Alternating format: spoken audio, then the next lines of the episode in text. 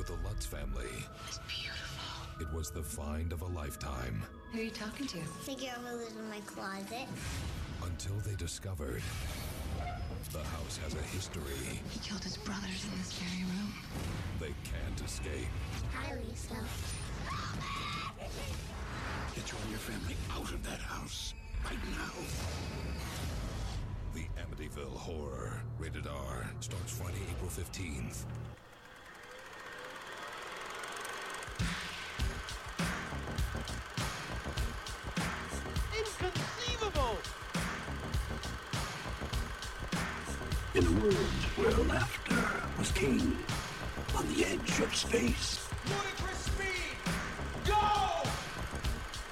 Together, have a few laughs. masters of the universe.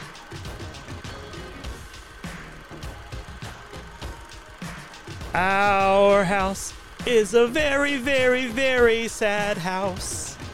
Welcome back to the Cinemasters of the Universe podcast. I'm one of your hosts, the host to the left, the rental king, Ron Avis. And joining me, as always, is my co host to the north, Adam Peterson. For God's sake, get out! Get out. Oh my god, and it is. It is part two of volume two of the Cinemasters Universe Halloween Spooktacular. Give me, a, give me a scary sound effect, Adam. Give me like a give me like a werewolf howling. Oh! Ow! Like everything just sounds like Pauly Shore to me. Like I, I can't help myself. It doesn't like Teen sound Wolf. like Pauly Shore. Teen Wolf's good too. But yeah, this uh, this week we're going to be talking about a. Oh, this is like a special thing that we've never done before. We're we're actually going to be discussing two movies. It's a twofer. It's a twofer, the 1979 classic, the James Brolin Margot Kidder classic Amityville Horror, and the 2005, I think it is, Yes. Ryan Reynolds joint of the same name, the Amityville Horror remake. And what what a curveball you threw us in the last episode. You said you I was not expecting that. It just blew my hair back completely. Boom! Drop But- the mic. Th- this this episode is going to be nuts, man, because we got these two movies to talk about. We're doing a but then we also have the juicy content of the actual true story, the the the hauntings and the you know the the the DeFeo murder and just the, oh my god, there's so much stuff that we could just talk about and dig into. And I'm not even sure where we're going to go with this, so I'm thankful that you're actually going to be driving this sucker. We and we have Uh, I have here with me in the studio the actual the house itself. One Okay, you have the hou- I have the actual house with me. Get out. That's all he says. so it's not totally Just- poignant, but you know. just flies buzzing. So what did you think Hey, about and filming? don't forget to say, out. everybody, don't forget to say to hi to our uh, non-intrepid uh, producer Mitch, who is once again passed out in a puddle of his own piss. That's how he. But that's how not he does it. before. Yeah, but not before he brought in uh, one of our guests. He successfully connected us to a uh, our third cinemaster for the evening. You guys know him and love him uh, from last year when we did our spectacular episode of The Gate. Uh, he did our Kevin Smith tribute episode, and uh, of course, I'm talking about Mad Matt Mercer. What's Hey going on, guys, dude? thanks so much for having me back. It's awesome to be back here. And uh, yes, before you ask, I love doing gymnastics in my underwear. There's no other way to Yeah, do it. yeah. I, I just do it. Especially at the I park. like to do Long sleeve button down shirt. I like to do gymnastics just in those like uh you you know those like old man socks that kind of like go up past the calf and clip. Oh yeah, yeah. That's the best way to do it, man. That's what I like to do gymnastics in. Yep, that's what I do. I, I smoke a corn cob pipe and I do gymnastics in those socks. Exactly. And we're we're And talking I- we're talking about And the, I uh, medaled twice. the James Brolin tighty whities. That's what we're. Oh Jesus Christ! is that what we're talking about? Oh yeah, well that, that's pretty Yeah, much what I'm referring Well, we to. could Yeah, be- Margot Kidder does some interesting George Lutz tighty whities in one of these movies that we're going to talk about. So. I don't know it. in a dirty I, sweatshirt. I, I I maintain that like the '70s underwear is the least flattering uh, decade of underwear for the male package you could possibly. I feel like this is a theme And that we really need to adopt for the rest of the spectacular as well. We need to have comment. we may. because it's this week two, and this is. I mean, we're starting off with underwear talk, so I Yeah. feel like we need it. I think we kind of hit our peak We, at we this point. We need point. to talk about uh, Yes, I peaked a long time ago. we. What what what what are the uh, is it BVDs? I don't know. I, oh, I yeah, remember the like it was like a, DVDs. Oh yeah, BVDs were like a big thing back in the day. yes, Big jockeys. thing back in the day. Jockeys, of course, of course. You got your uh, what? What was the Mark Wahlberg like? Oh, those were the uh, Calvin Kleins. Calvin Klein's. Yes, got the Calvin Kleins with like that V. You know, like I have the V. Matt, you have the V now. I'm assuming. I, I, don't, I don't really know what we're talking about anymore, so I'll just agree with you, Ron. Yeah, totally. I'm a Z man. Okay, good, good. That's just typically what you're. You are a V man. but no, this is exciting. We got three voices, and we're talking scary movies, and I'm all pumped up. And Adam, since this is your movie, I'm gonna hand the keys to the podcast mobile on over to you, and Cool. just whatever you want to do, dude. You just you roll with it. I mean, like I just like laid out all these potential ways you could go, but I just want you to choose, and I'm gonna Well, I'm- sit back and not say a word for the next hour and thirty minutes. how this should be. This should be plenty awkward. Then I'm really excited about that. Um, what I- what I'm gonna do is uh, I'm I'm gonna do kind of a, a like a head to head, just uh, breaking down some of the uh, housekeeping stuff, and then we can kind of jump into the movies and the lore and all of it because we'll I'm, we'll bounce all over the place. So, and we've already talked about yeah. um, James Brolin's underwear. That was kind of like my top thing. Yeah. I really wanted to get out there. So That that's all I had. I had else- one check box and I checked it off right everything away. Everything else is just icing on the cake at this point for me because that was why I wanted to watch these movies in the first place. Um, but so I will. Let's. I'll do our housekeeping. So I'll, I'm going to go original Amityville, and then I'll go. Then I'll hit the the remake Ah, good choice. So- Going in chronological order. Exactly. Uh, you got to go back in time. That's that's a reference Mitch, to another film. we need some Huey Oh, Lewis God. right now. And now. now I'm thinking about Michael J. Fox in the underwear. It keeps going back to the underwear, guys. Calvin Jeez. Klein's. Yes. Yeah, yeah, yeah. See, this is slowly developing into the underwear podcast I always hoped it would be. So let's just have a whole episode dedicated to underwear. No, but to be in all truthfulness, those underwear like they look they look like they might be an okay underwear to wear. Like I'm just saying. The they, purple they ones? seem pretty Yeah, exactly. Exactly. The colored the colored Calvin Kleins. Why not give your It underwear wasn't a just little it, flair? it didn't look like a diaper like a like a yes, diaper hanging off of your butt. Like John Hurt. basically. yes. No, I agree. I mean, if they can seduce your mom, then they got to be great underwear. yes. That should have been their tagline. No, they should have been. Yes. if they could You know how many underwear you could sell with that tagline? Like at least two. Yeah, I mean, lot. Burt Reynolds. I mean, Burt Reynolds was like one to like show off his, but I mean, he was wearing the tidy whities. Like Yes. those weren't the same. You mean Turd Ferguson? They weren't the same kind of boxer brief. Like they hadn't perfected the boxer brief technology in the late seventies. I don't think They were still working. you could either it. do tidy whities or just like a thong, and that was it. Yeah. You couldn't have anything. You couldn't have anything loose. Nothing in between. It didn't look like a male diaper. Yep. I love everybody who's tuned in to And now you listen to a Duluth. I mean, you got, like, companies house. just- And we're just like, man, we're just going to talk about undergarments. underwear for two hours. Yeah.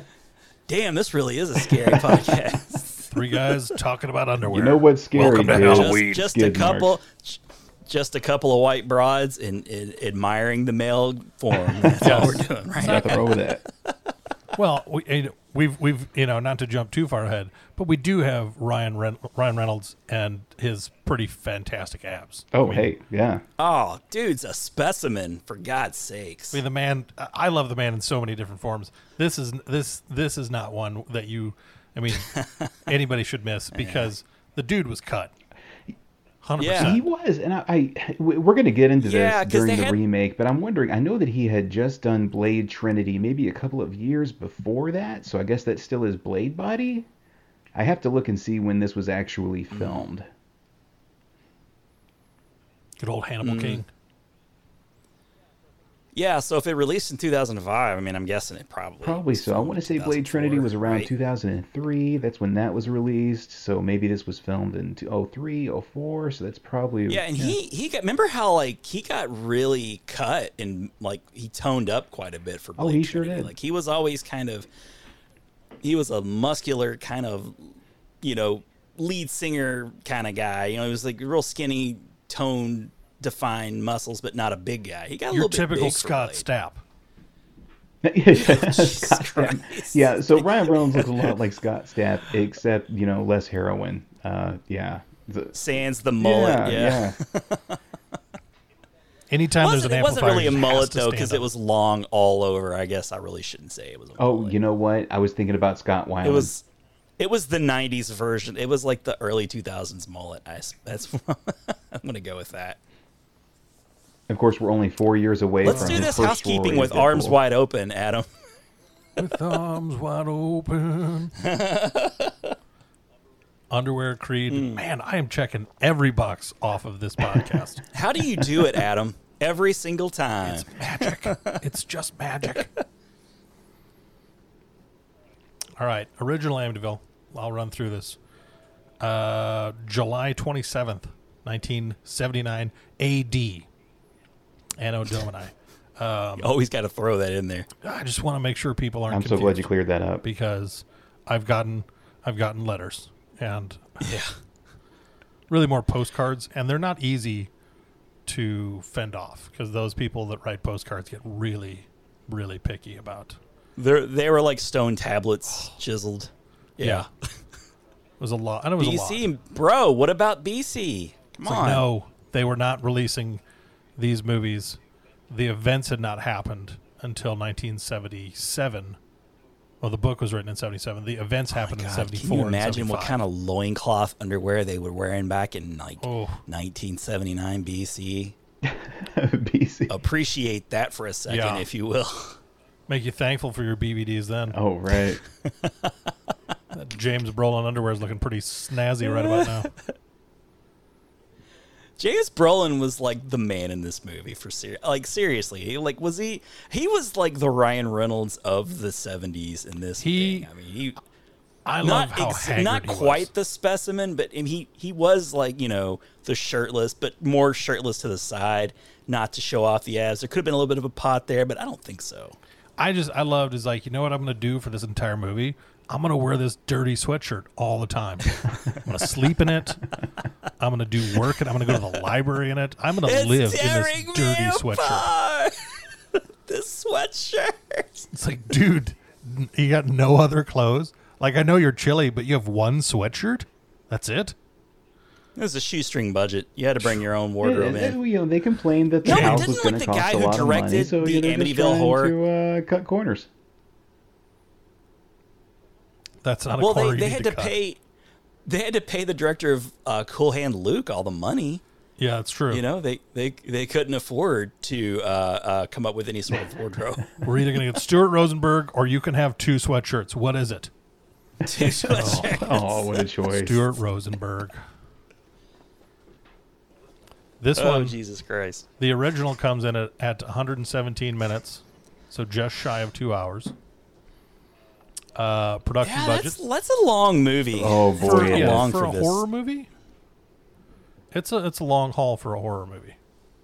Yeah, You get past that one hour forty mark in a horror movie, and uh, people are like, "Who's left to kill? Really? Is there? we still got more? Okay, can we speed this? we up? got that whole library m- looking through microfiche montage it's to like, look oh, forward Oh to. boy, yes, And I, have a lot to say about the I editing really of did this love film. that they sp- I love in the remake they're looking at microfiche too. Like, come on oh, I, I love that they split it up in the first one. They're like, all right, Kathy, you get to go first.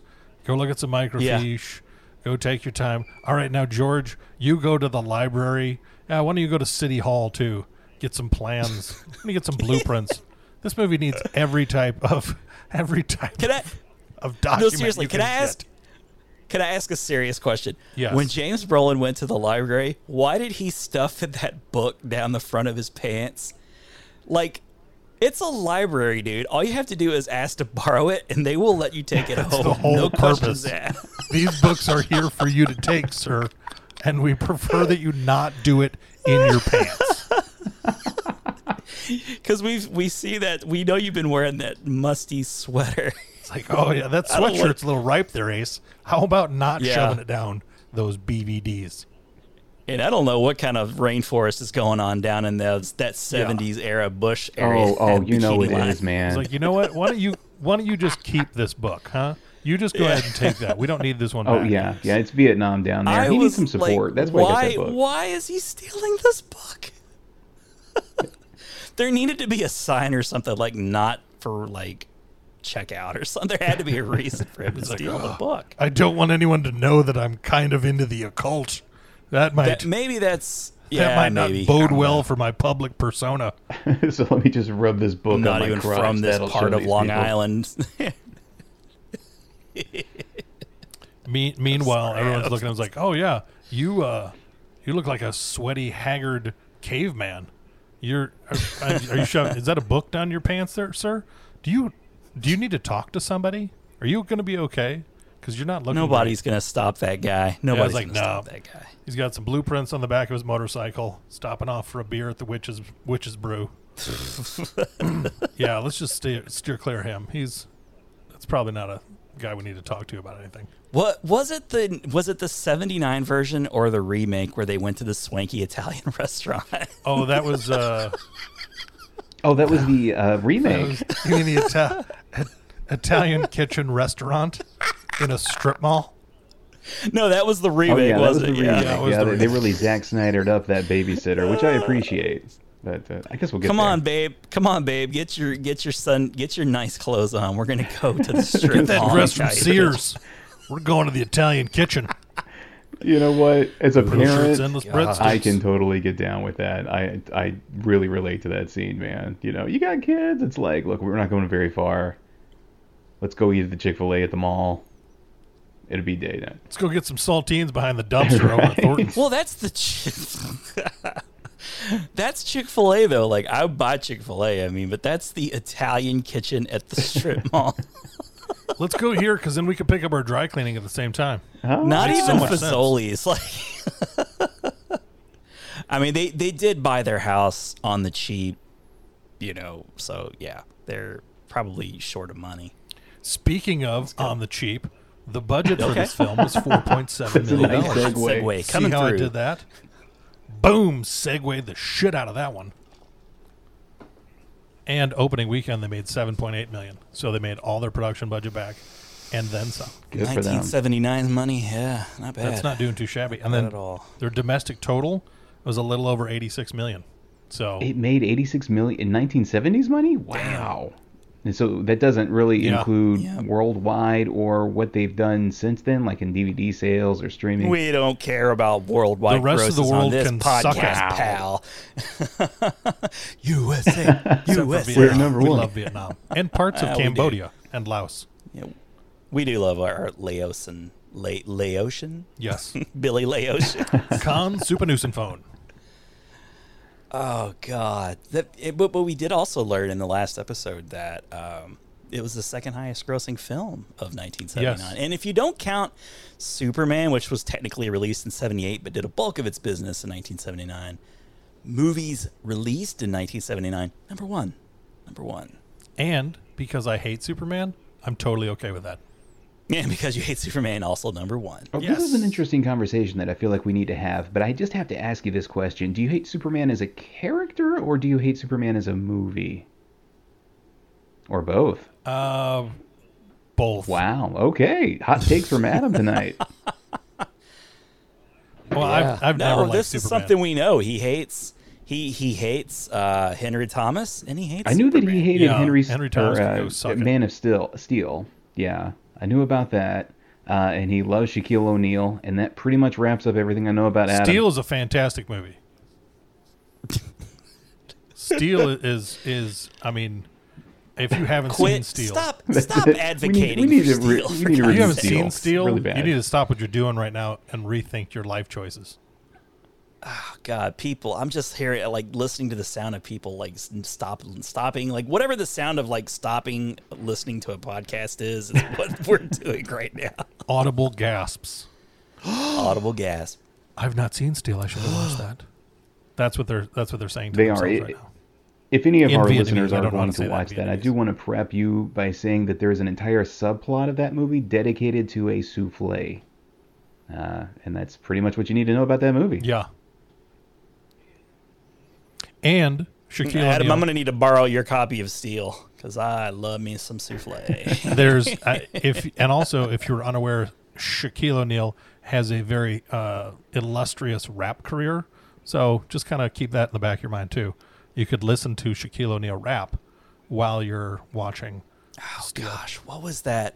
Was Shaq Diesel the debut album of I Shaquille think- O'Neal? I believe think it was. Yeah, yeah. Uh, the the the the uh, Pixel, the King of Pixels, and I, the Prince of Pixels. God, I kill like Nick and I used to just like listen to the Shaquille O'Neal CD, unironically, just 'Cause like it's amazing. that thing, like in the car.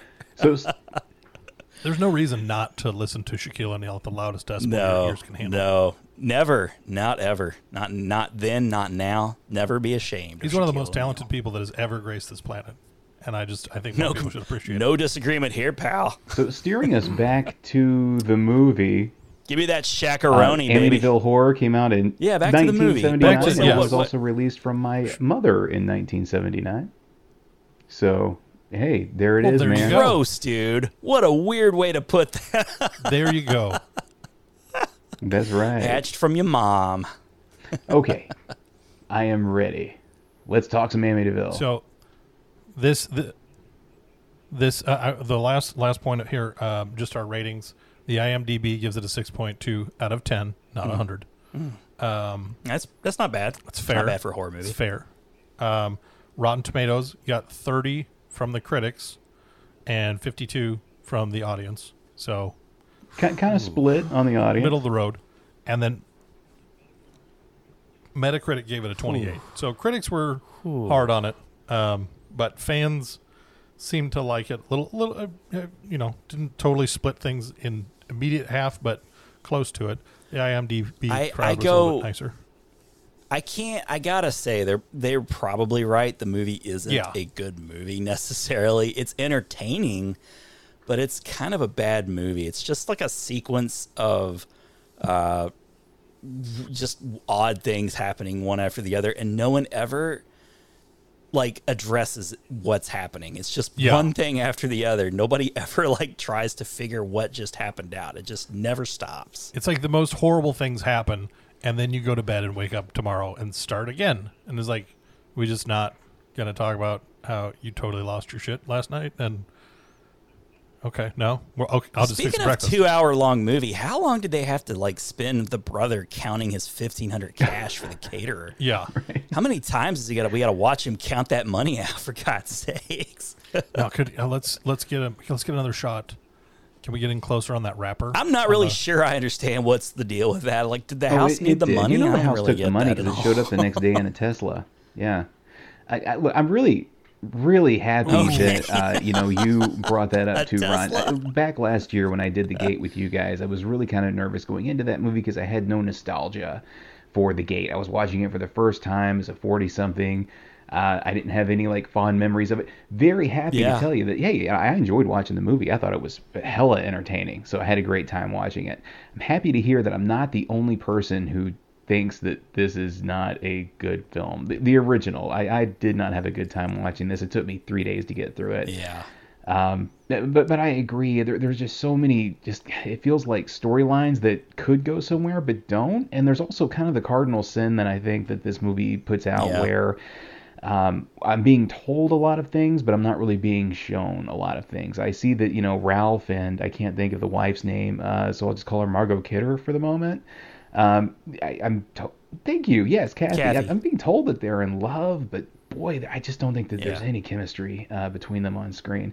Now, I will give her this: Margot Kidder was coked out Yeah. of her mind uh, while filming this movie, and the fact that she could get through it the way she did, nice. poor yeah, Margot going through this one, I Kidder. kind of wish I was coked out too, to be honest. she should have had a nice, nice career. She came out like think of the year she had. Sub, the '78 Oh, yeah. Superman, number one movie. The following year, the Amityville Horror, number two movie of, of the year. Like, and but then you know, just meh. That's that's kind of where it Right. ended. Well, she filmed just Superman really- one and two really back to pan out. back. Then, in order to give Richard Donner full director credit, they filmed the other half of Superman two over again after Amityville Horror.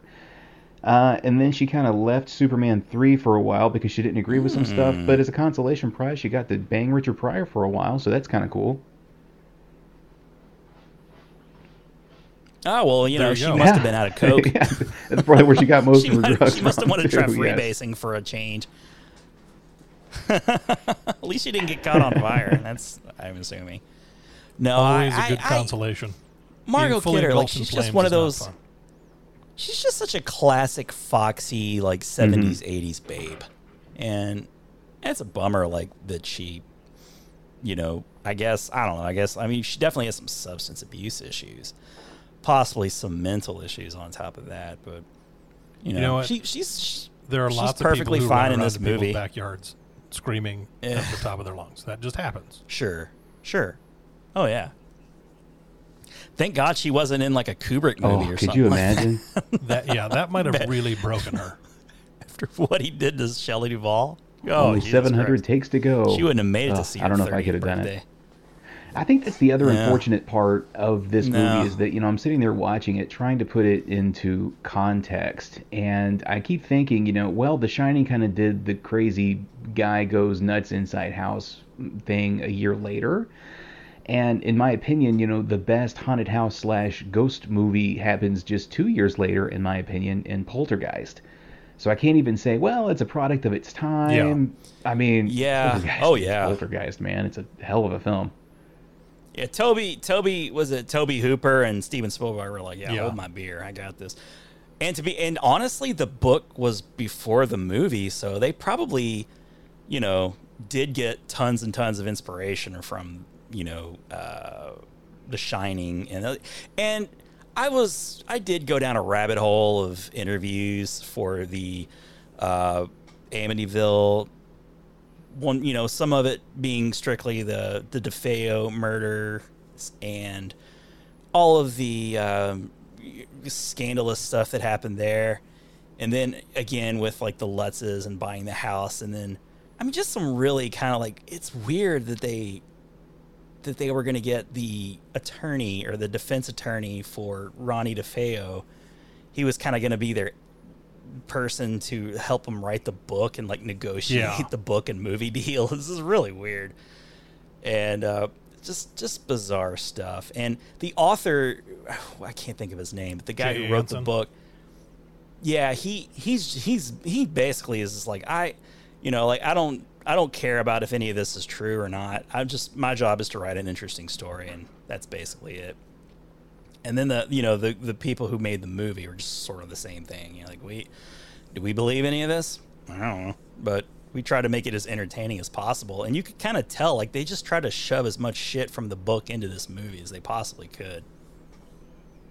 Well, and I, I know from reading the trivia and uh, while I was watching all of the Amityville movies that I did, I know that uh, um, James Brolin and Margot Kidder they both sat down with the Lutzes and talked to them. I, I know that uh, Brolin he read the book because he didn't want to do it at first, but he read the book and he read it all in one sitting. And he's he was like, I got I got to do this movie. Uh, I think he I want to say like the the anecdote went something like he was waiting for like a pair of pants to dry or something like that, and they fell off the at like at one point when he was reading the book, and it made him jump out of his chair, scared him so much. And I was like, you were just looking for a way to talk about sitting around in your underwear. Again. But um, neither uh, by the time they were done filming the movie, neither neither of the main stars really believed any part of the story that. Like it's you know it's fun and it was you know interesting to talk to these people. They're like, "No, we don't believe any of this actually happened. Well, that's interesting. Yeah, when when you got the author uh, saying the stuff that he said and s- stories changing, because from what I understand, I mean, like it's this is cool that we're just gonna like talk about the the real story Yeah. that's based off of.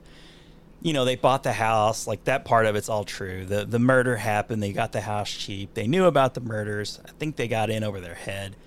They they abandoned the house and they I guess when they they took the their official statements to the police, uh, they, you know they, they were just they were just sort of all over the place and then the the author i don't even think he initially talked to the lutzes at all. Like, i think he just like listened to the recordings like their statements and then filled in the gaps basically. Just trying to like glean what he could from the recordings and then you know make an entertaining story from like well like the, this the the Shining's really entertaining. Yeah, maybe so. You know, I, I think it's really interesting too. On Hill House, uh, in my research, I did read that the author uh, didn't really think about writing the book, or didn't really want to get too much into something about the book until he started to actually talk to the priest. And the priest was the one that kind of, you know, convinced him, hey, you know, there might be something going on with this house. Maybe you want to write about it. And he kind of went from there, which I thought was interesting. I, mean, I don't really know a lot about the priest's story. Did he did he suffer from any of the ailments that he did from because that one there's a big difference like i know we'll probably do some comparing contrasting yeah. between the two movies um, a lot a lot of horrible things happened to the priest in the original movie uh, Rod from Steiger got a lot harsher treatment than Philip Baker Hall. Yeah, yeah. He just got like knocked to the ground by he he got blasted with bees basically, or not Yeah. blasted with bees, blasted with flies. I wish it was. and that, that scene Bees are way really made me laugh hard. Bees would have been great. And then and then he just like runs out of the house and gets in his car and just like. You know the girl, the chick. I can't think of the, the remake. Not the the Margot Kidder analog from the remake. She's Oh, like, Melissa "Where are you going?" Yeah, he's he just he's like, "I'm getting the hell out of here," and then that was like basically it. But in the uh, Yes, but Steiger, he, I mean, he he gets the fly treatment. Uh, they the get out. The Lutz didn't even know he was there, and he's he's trying to contact them, but there's interference in the phone. He tries to get his make his way back to the house a couple of different times, and the house somehow is Could somehow control vehicles know, from a distance. the hood of the- Yeah. Oh, I have Yeah, so many problems yeah. with this. no idea what's up with that. Like that didn't make any sense. And, and to the point where he goes Yes. blind. Did, what what do you know about the the priest? You know, the I real doubt that the priest? priest ever Was he went afflicted blind. It- all? I could really tell in my research was that he just had some flu symptoms, uh, and that the house kind of made him feel a little funny. Now, in the movie, I can't figure out if the house wants him gone. It says get out, but the house lures him in first with you know giggling Yeah. children. Yeah, I don't know what the house actually wants. Like it. Uh, that, so The house is just I too mean, wishy really. washy. Uh, I don't What do you want want? The house House, is a just little what you want.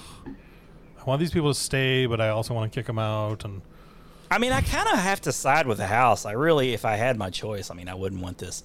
These snotty kids and like they're, you know, this. You got the stepdad and like that's just not a fun situation. It's it's really not. Again, you know, it, it seems like as far as as far as There- houses There's just go. so much repeat, I think, that happens in this movie. Boy, this movie could have been cut down because you've got the nun that shows up later, another woman of the cloth who shows up, and, and sort of the same thing happens. Gets sick, has to leave. We, we, we've seen it before, and at this point, I'm just like, come on, she- movie, please speed this yeah, up. Yeah, she she turns ill as well. yeah, which Kathy's uh, Kathy's sister had been a nun, but at the time that they lived in the house, she wasn't anymore.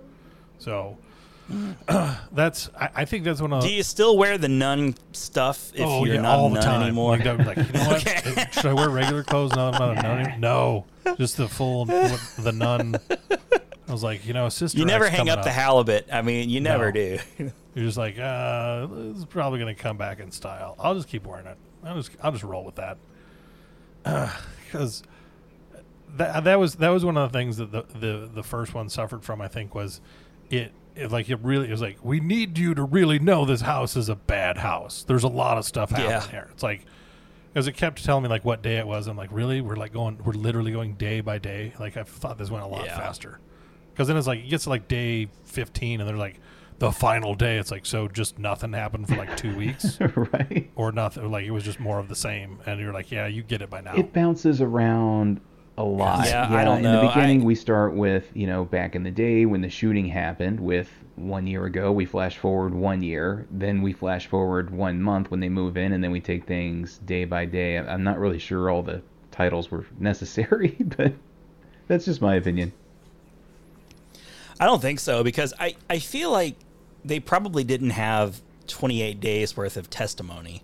They probably just like, oh, well, then there was this one day this thing happened, and there's another day where like the walls were bleeding. That was kind of crazy. And, you know, uh, then, you know, some eggs popped out of the carton another day, and whatever. The dog tried to hang itself. Like, it's yeah. kind you of know, nuts. really, but- this whole thing no, I, I think that, that that's just something to make you believe that it could have been avoided happening every single completely. And may, uh, maybe if, there you were know, they like just creeps gotten a house inspector, and they could have told them that, hey, man, there there is blood in your walls. You know that, right? And you know that would have been no movie, but Yeah, and I could Well, see that like jo- Jody, Jody the space pig could probably like Oh, show up probably. from time to time, like every day. You know, like I could see that being a thing.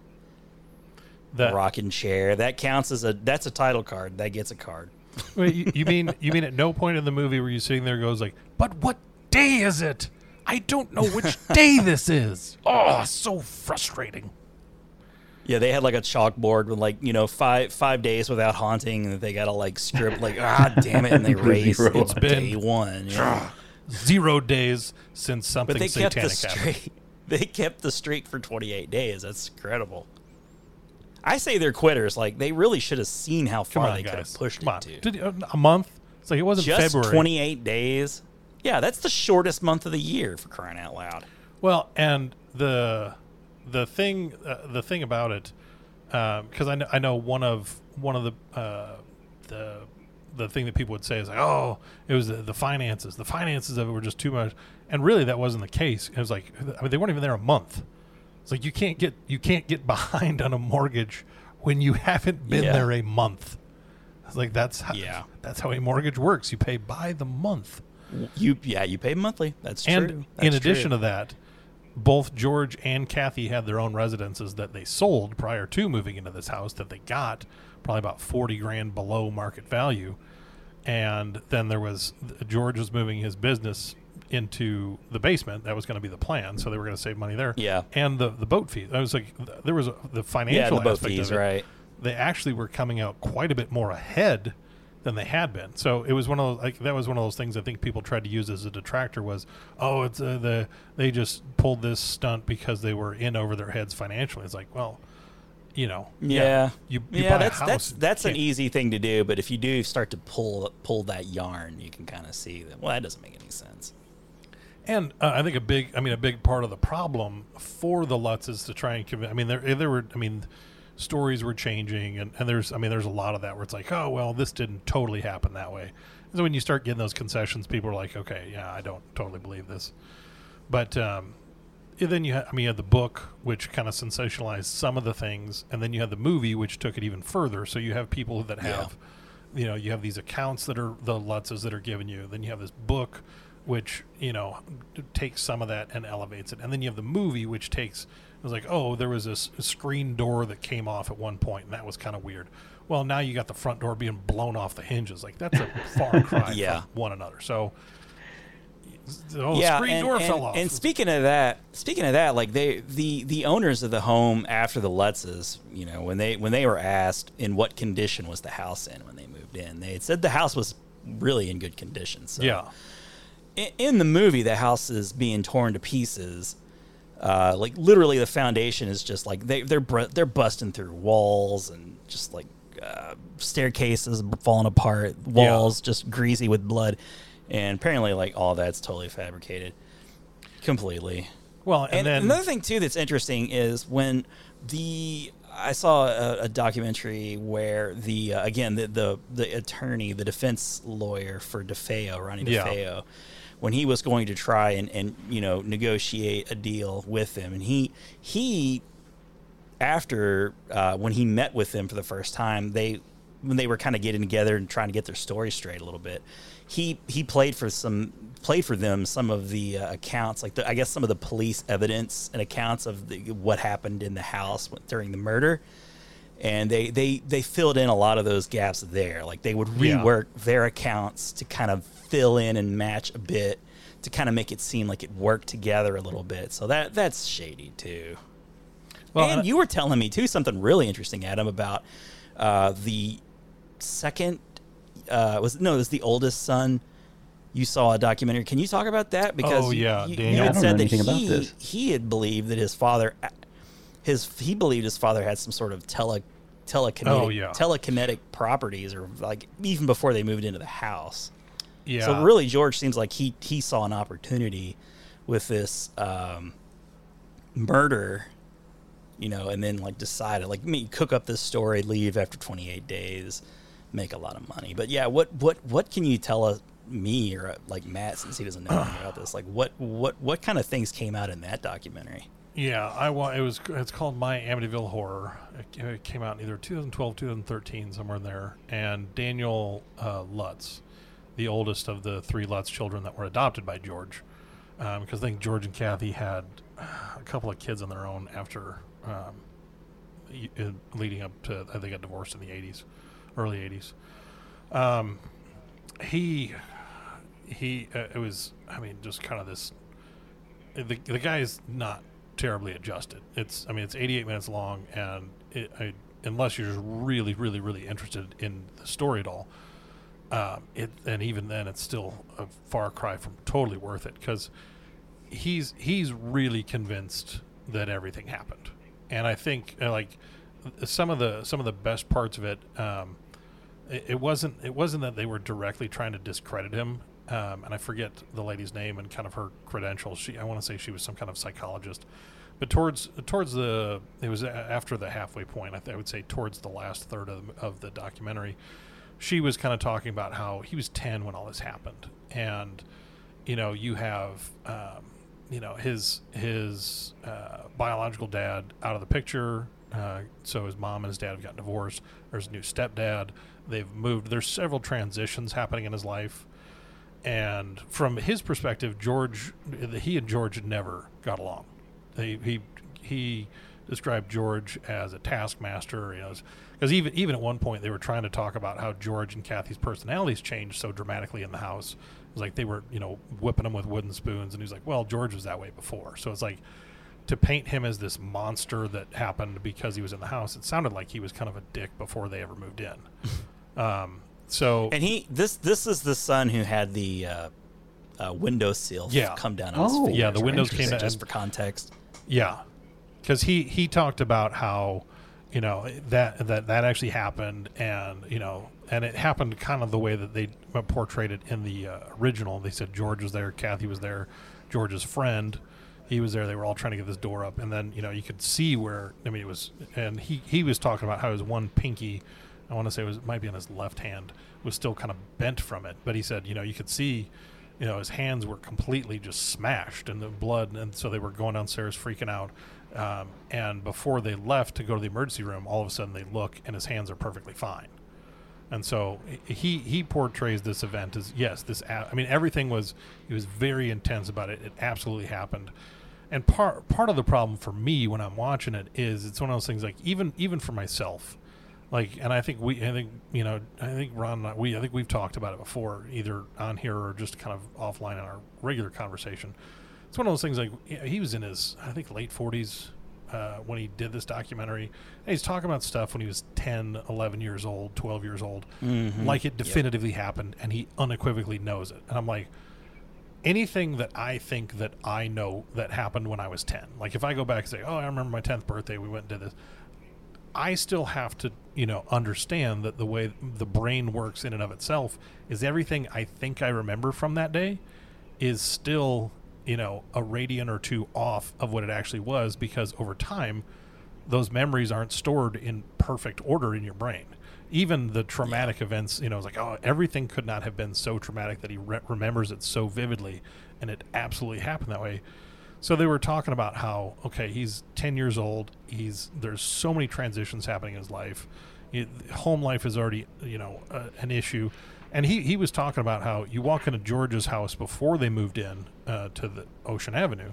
He said you look on George's uh, bookshelf and there's books on the occult. There's books on um, all, these different kinds of spiritual and and uh, it, and he he said that before they moved in the house, he saw George Lutz move tools in his garage with his mind, and he was hundred percent like this. It's not like it's not for debate. It's not like oh I, I think I saw. I was like no, I was there. I saw it. It happened. he's moving tools around, and so it's just one of those things where like you know there's a lot of stuff that I I would like to think that I would be open to p- the possibility of, but I'm like this Yeah. dude just I'm sorry, man. You're like, and then at the end, they they pose the question of would you be open to a lie detector test, and he just he takes it as essentially they think he's lying, and he just gets all pissy about it, shuts down, and that's pretty much the end of the documentary. Is is like I'm you know all right whatever. And so the whole time he's been, it was interesting because they actually go to. There was a woman. She was uh, kind of like a, um, she dealt she was she was kind of a reporter but she dealt with uh, paranormal kind of stuff phenomenon and she was very close with the family i think she stayed with them and kind of was observing what was happening shortly after all this the story broke and so Was she had she one of the people that was in the famous, uh, like, yeah she was there A seance. She was. She was Yeah. there. Okay. She was one of the like with the Warrens. Oh, and- okay. and- yeah. Okay. Huh. So she was she was doing a lot of the interviewing, and she she kind of poked and prodded, and just I think it wasn't necessarily to discredit his story, but to more to try and say, you know, hey, you know, provide if somebody wanted if somebody did want to try and discredit it, it was like, well, let's cover those bases ahead of these people, and they do go to see Lorraine Warren, and it was it was kind of funny because like in my head I have this this this image this idea of like of, of the house from the Conjuring movies. You know, it's these two people. You know, they've got their little museum of all the evil things that they've collected and and this and that. And by this point, I mean it was, I mean they're recording this in the you know early 2010, 2011, you know something like that. Um, and so, Ed, Ed, uh, Ed Warren has already passed away, so she's living by herself. But she's, I mean, Yeah. got she's got two roosters in cages in her house and they're Yeah. just they're just like they're making their rooster noises while they're recording stuff and they're just kind of like crap everywhere you're like i feel like the warrens house should have been like you know like i know she's you know old lady living on her own so it's not like everything's just going to be totally perfect but i'm like this this seems more like the house of a crazy person than like a world renowned parapsychologist or you know demonologist whatever yeah. it is. There's there's some there's there's probably like ten to fifteen cats. yeah, Oh, yeah. it, it like playing. and like some of the stuff looks like Halloween decorations. You know, There's like other like at one point the cameras like they're following him to her like here let's go sit let's go sit down. And you think that they're gonna go sit like in a living room?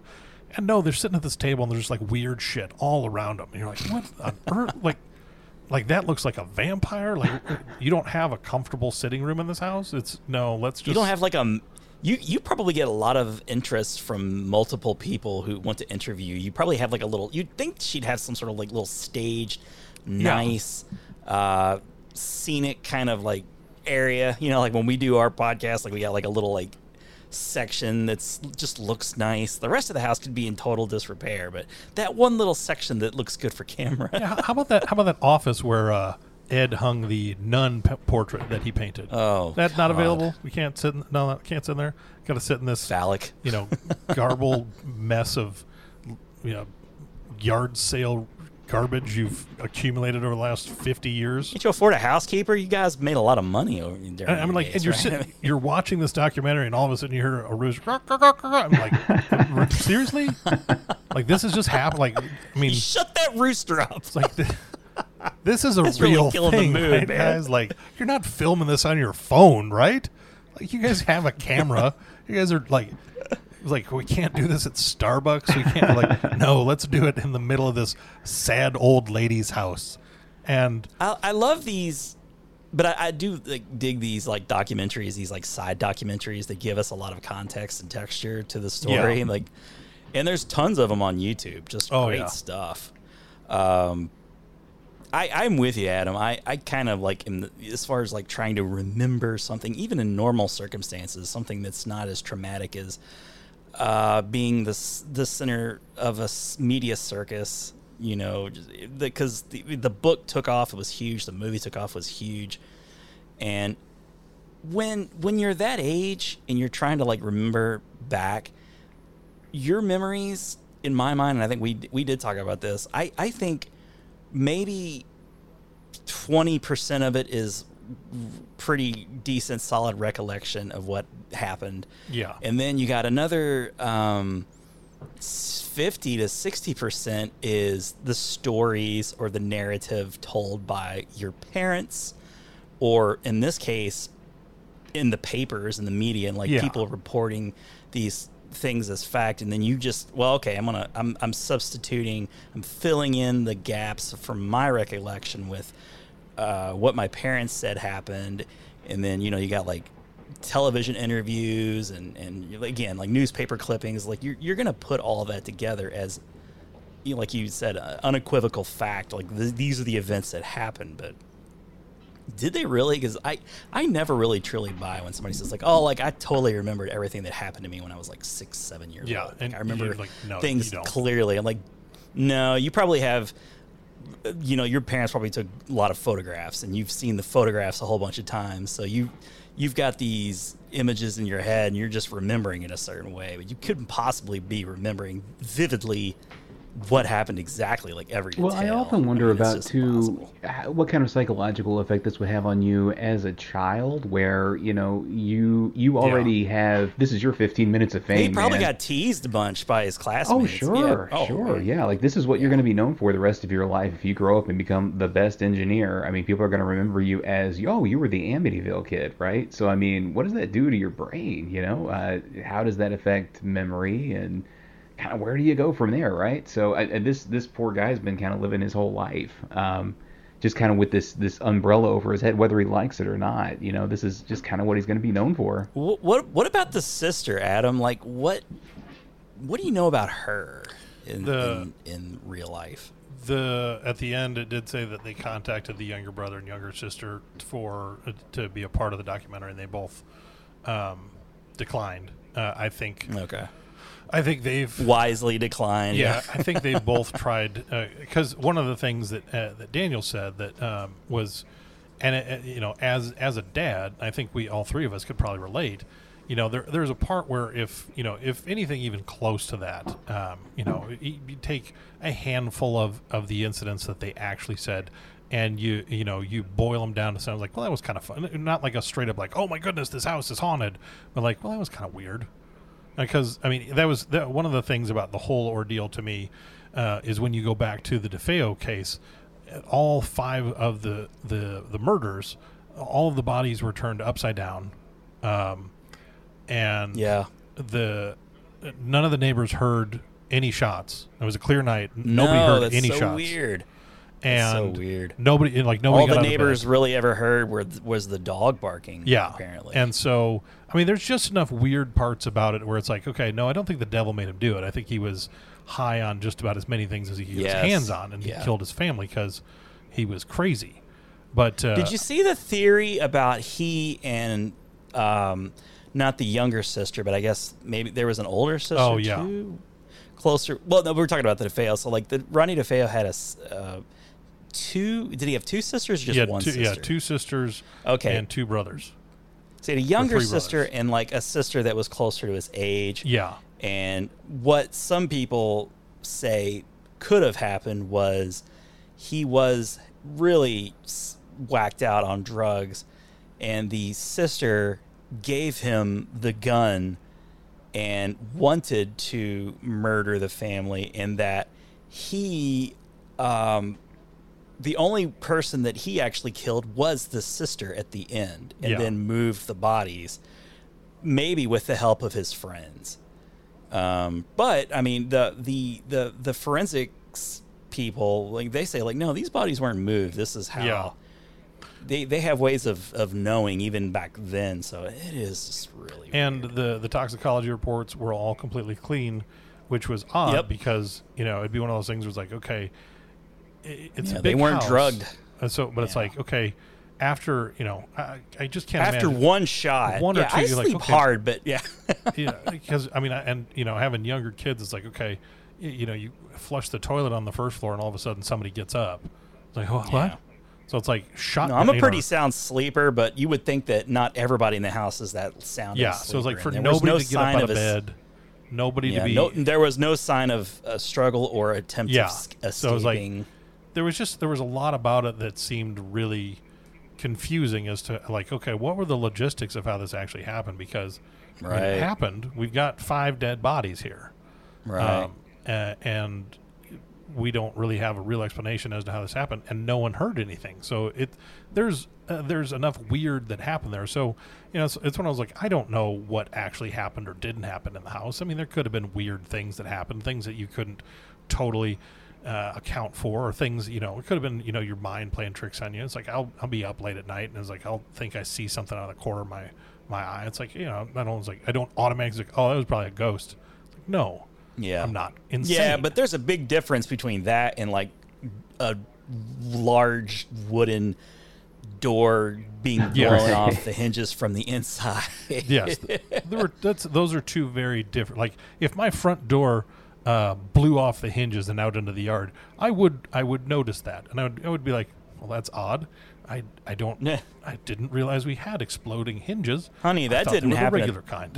Well, yeah, and the remake too, things really kind of go off the rails in the third act where Ryan Reynolds' character finds a portal to another world in the basement, but it's a dream, but not really.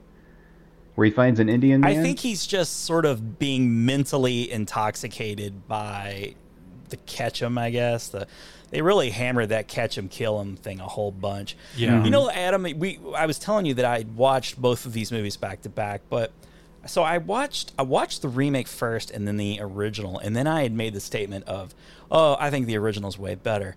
But after marinating on that a little bit, I will say that what the Ryan Reynolds movie did attempt to do was try and make a movie. I agree. Yeah. like they, I agree. they yeah they they tr- they really tried to make some narrative sense to all of the just disconnected things that were happening like because i think the disconnected things are really creepy and scary and it is fun to watch them in the original and i do prefer it to the over the remake but the remake does try to make a movie and Oh, you yeah, know the catch 'em definitely. the catch 'em kill 'em thing with the uh, uh, the sadist because they they there was what was what's the deal with the the catch Ketchum guy? Because like he's mentioned in both movies. Yeah, but you get a look you get more of a look at him in the remake with Ryan Reynolds. It yeah, it's a it's a real because honestly, like that was one of the things that was funny because in my head before I watched either one of them, that was one of the things that differentiated the two for me was it felt like the remake just made up its own whole narrative and really ran with Yeah. it. And then when I was watch- Yeah. rewatching the original, I was like, oh crap, they really did, and they it's more mentioned in passing. And I think that that was one of the things is you get two hours and you're like, here, um, in this scene, what we want you to do is put away the groceries just you take your meander with it. Just you know, put this. Uh, we'll put the mustard over. uh, You know, Yeah. what, however you want to do it. And it's like, okay, this is not interesting. I was like, I don't like you're hitting all of these same notes over, and and some stuff you're just like, like the thing where the guy comes to the back door uh, with the six pack of, of beer, and he's like, oh, we're here to welcome yeah. you. It's like, and then just that that's gone. The- like, we but these never are see all from the book. All of this stuff Yeah. from Oh, the book. interesting. The the marching band in the middle of the night. Uh, all that stuff's from the book, and I, I find that really creepy and interesting too. Like to be awakened by a large, loud marching band seemingly playing through like the the you know they're all upstairs asleep and just like they're afraid to go down because there's this loud marching band playing through your house like well, they, that's they just when, totally when you leave your John that Philip Sousa records on, and it just keeps playing, and you're like, oh crap, I forgot. But they they skip that stuff in the in the remake. Yeah. it doesn't make sense. Like there there's no way to fit that into a story. You're just like, but Yeah. but okay, so what came of it? Well, you know, There, yeah, that, did that was anyone look You're into right. It's that? a series of creepy There were things. so many of Uh, those One thing that I can say about the remake that I do enjoy is that they really focused, I think, more on the characters. I care a lot more about Kathy and her husband, and, and and maybe it's just man, maybe it's Ryan Reynolds that man can just act and do damn near anything, in my opinion. But he, uh, I, I believe that they're a couple and that they're in love, and I'm rooting for them as I'm watching the remake. Where in the original, I don't know, man, it, it's very stiff and just this vanilla kind of relationship that I think the filmmakers want us to believe is love, but I'm not buying it. Well, I think I think you see in the remake. I think you see a, a much more substantial shift in personality for George. Yes. Like he's he's likable. Yes. He wants to get along with Big the kids. time. Big time. Um, he, you know, there's the chemistry. and when he's away him. from the house, he's Yeah. more like Ryan Reynolds of that Yeah. we know and care about. so it was like it's yeah, it's like yeah, the he house. very much comes across as you know the stepdad who cares, who Yeah. really Yeah. wants to make this thing work, Yeah. and it comes across. It's well done. It does more so than the original movie, I agree. But I will also say that this is not a movie that I want to watch Ryan Reynolds in. Like, Yeah. any a lot of people could have been in this movie other than Ryan Reynolds, and I would have liked it as much. Uh, I I just I'm just I don't know why he's in this movie. why take a guy like Ryan Reynolds and put him in this? It just doesn't. Well, we're make- also it looking at it from for me for some 2021 eyes. You know, I think that in the mid 2000s, Ryan still hadn't really uh, become, you know, the Ryan Reynolds quite yet. So I think he was. He was looking for an, an outlet yeah, to really blow yeah. up. And I I don't know if he did any horror before this. so No, this could just be agreed, a way that he tried to expand his portfolio, maybe. He did do oh, Bolt Oh, he Neck, did some Yeah. horror. but uh, because I, thought about doing Boltneck, but I was like, well, I don't think either of you would be able to. No, Ryan much. Reynolds was a goofy Right. guy. That's what Yeah. he was. He was He's a He was Van Wilder. He was the he was the funny guy in waiting. You know, he was. Yes, That's what he was. And when he did uh, Blade, it was just like, oh, that's kind of out there too. Like I, but I mean, it's like, oh, I'm just happy to see Ryan Reynolds in just about anything. Um, but it just it felt weird like that this whole like era of the 2000s like the early to mid 2000s where they uh, they tried to remake everything yeah, you know, they, they remade Nightmare on Elm Street. They remade Friday the Thirteenth. They remade Halloween. They remade this. They remade, remade The. Omen. Like everything. Yes, they remade every. Yeah, didn't they like have Julia Stiles or something in the in the Yeah, Omen? Like I'm yeah, pretty sure. sure. Right. Who? Oh God, well that, that's a believable couple right there. Just any any co- sort of kind of wreck like there, there's that group that came out of that late 90s early two, and then the early 2000s like young up and comers just like throw them in a remake of a horror and it just most of them just landed like flat just didn't work and for me this is just another one of those like I'll, I'll just uh, some things that I felt that scared me that felt odd. Well, okay, so like Jody, Jody, they made this girl. She was like a little girl. yeah. She was one of the, she was the young DeFeo kid, and it makes sense in a story. But I find it creepier that Jody's a pig. Like Than- that's than a girl, I creepier to agree. Space You know, like, when I pig. s- space uh, when when uh, Margot Kidder sees the the red glowing eyes, which most people believe was just the neighbor's cat that had kind of like was like a per, like a Persian cat that was sort of had a pig like appearance to it. It was sort of overweight, and it had like kind of reddish eyes, and it would jump up in the windows and peer in. Well, but then you have Um, the scene later in the movie where George clearly sees a pig up in the window. That that Which part was just awful. awesome. It worked They- so well. They were they had no money left. They had fifty cents to make that shot work. Here, cut that picture of a pig out of a magazine and hold it up in the Terrifying. window. Oh, I don't. I wish they had done that because most of the most of the scares in the original were just sort of like your creaky doors and Oh, uh, your rocking chair and Gosh, if I never very, seen another jump scare in my life. super super subtle.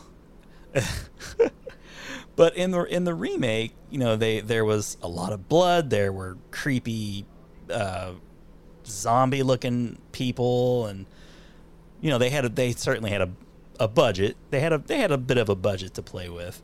Well, it's Most funny of the you scares were mentioned that, in your Ron, face. oh yeah, because since we're squarely moving on from the original, which I'm sure there'll still Yeah. be things we connect back and forth, but we're moving into remake Yeah. territory. So I can give you a rundown on Okay, some of the stats yeah. for this one. go ahead. Yeah, It was it was released uh, April fifteenth, two thousand five. Tax day, great thing. Turn your taxes in. Go see Ryan Reynolds in a horror movie. You know, that's Mm-hmm. perfect. Uh, this one had a runtime ninety minutes, much more in line with your standard horror film. yeah. And they cut a lot To- of. way thank you, more Jack- Jack digestible. What, Snyder, do- yes. what do we do? time. Should uh, should we should we really stretch out the scenes where they go to this town hall and the library and they look at microfiche and the, should we stretch all that out or should we condense that into like? Because even even that like how many how many scenes of wood chopping can we possibly fit in? It's like let's get He's cold, everybody. I love the thing where you were like, where James Brolin was like, "I'm so cold," but he's walking around in his underwear. Yeah, it's like, uh, put some, put some pants cold? on. That's uh, Well, like, it was the uh, seventies, man. nine-year-old Men kid, had so much more body like- hair back then. It's so cold. Yeah. Oh, good point. Good point. He was No, covered in yeah. hair. That's true. He was soundly covered in hair. but Ryan Reynolds rocking a pretty respectable on. beard in this. Yeah, he still had the Hannibal King beard. he was- he looked the part of the late '70s. I'll give him that. Um, the production budget for this one, 19 million, so much higher uh, price point than the original. Uh, opening Mm-hmm. weekend still did 23 and a half million, so pretty respectable opening weekend. But the, That's a solid opening weekend. Yeah. the domestic total uh, dropped off at 65, so Oh. It didn't didn't make as much as the original. Um, I don't it know. probably made exactly what they expected it to yeah. make. I mean, it's uh, you you could call it a success financially because I mean, yeah. even at $19 million, whatever your advertising budget is, you would have, you know, probably made uh, 15, 20 million on top of uh, all of your costs. Right. So it's a, it's a, it was a money making venture. So it did what it needed to. Um, IMDb had it. Yeah, you're in the 10. black, and you haven't even Yeah. talked video sales quite Yeah. yet. So Um, uh, Rotten Tomatoes had 23 on the critic side, but 52 again on the audience side. So same score audience uh, wise for both the original and the remake. And then Metacritic actually was 33. Uh, the original was 28. This one was 33. So critics on the Metacritic side were a little bit kinder to Ryan Reynolds than James Brolin. Um, so yeah, that's those are the the numbers run down. So between the two, they I mean they really do. I mean, the critically and uh, from the audience, they round out about the same. I mean, six point two IMDb score and a six, so those are right there in line. Exact same uh, audience score on um, Rotten Tomatoes. Um, so it seems like uh, the between the two, because uh, a friend of mine she she just watched it and she had never seen the original, and so she just watched this one. This was her only perspective. And she really enjoyed it, and I started thinking in that vein. It's like you know what? If you didn't have any experience with the original and you were just watching this, it really would, mm-hmm. in its own right, be a pretty solid.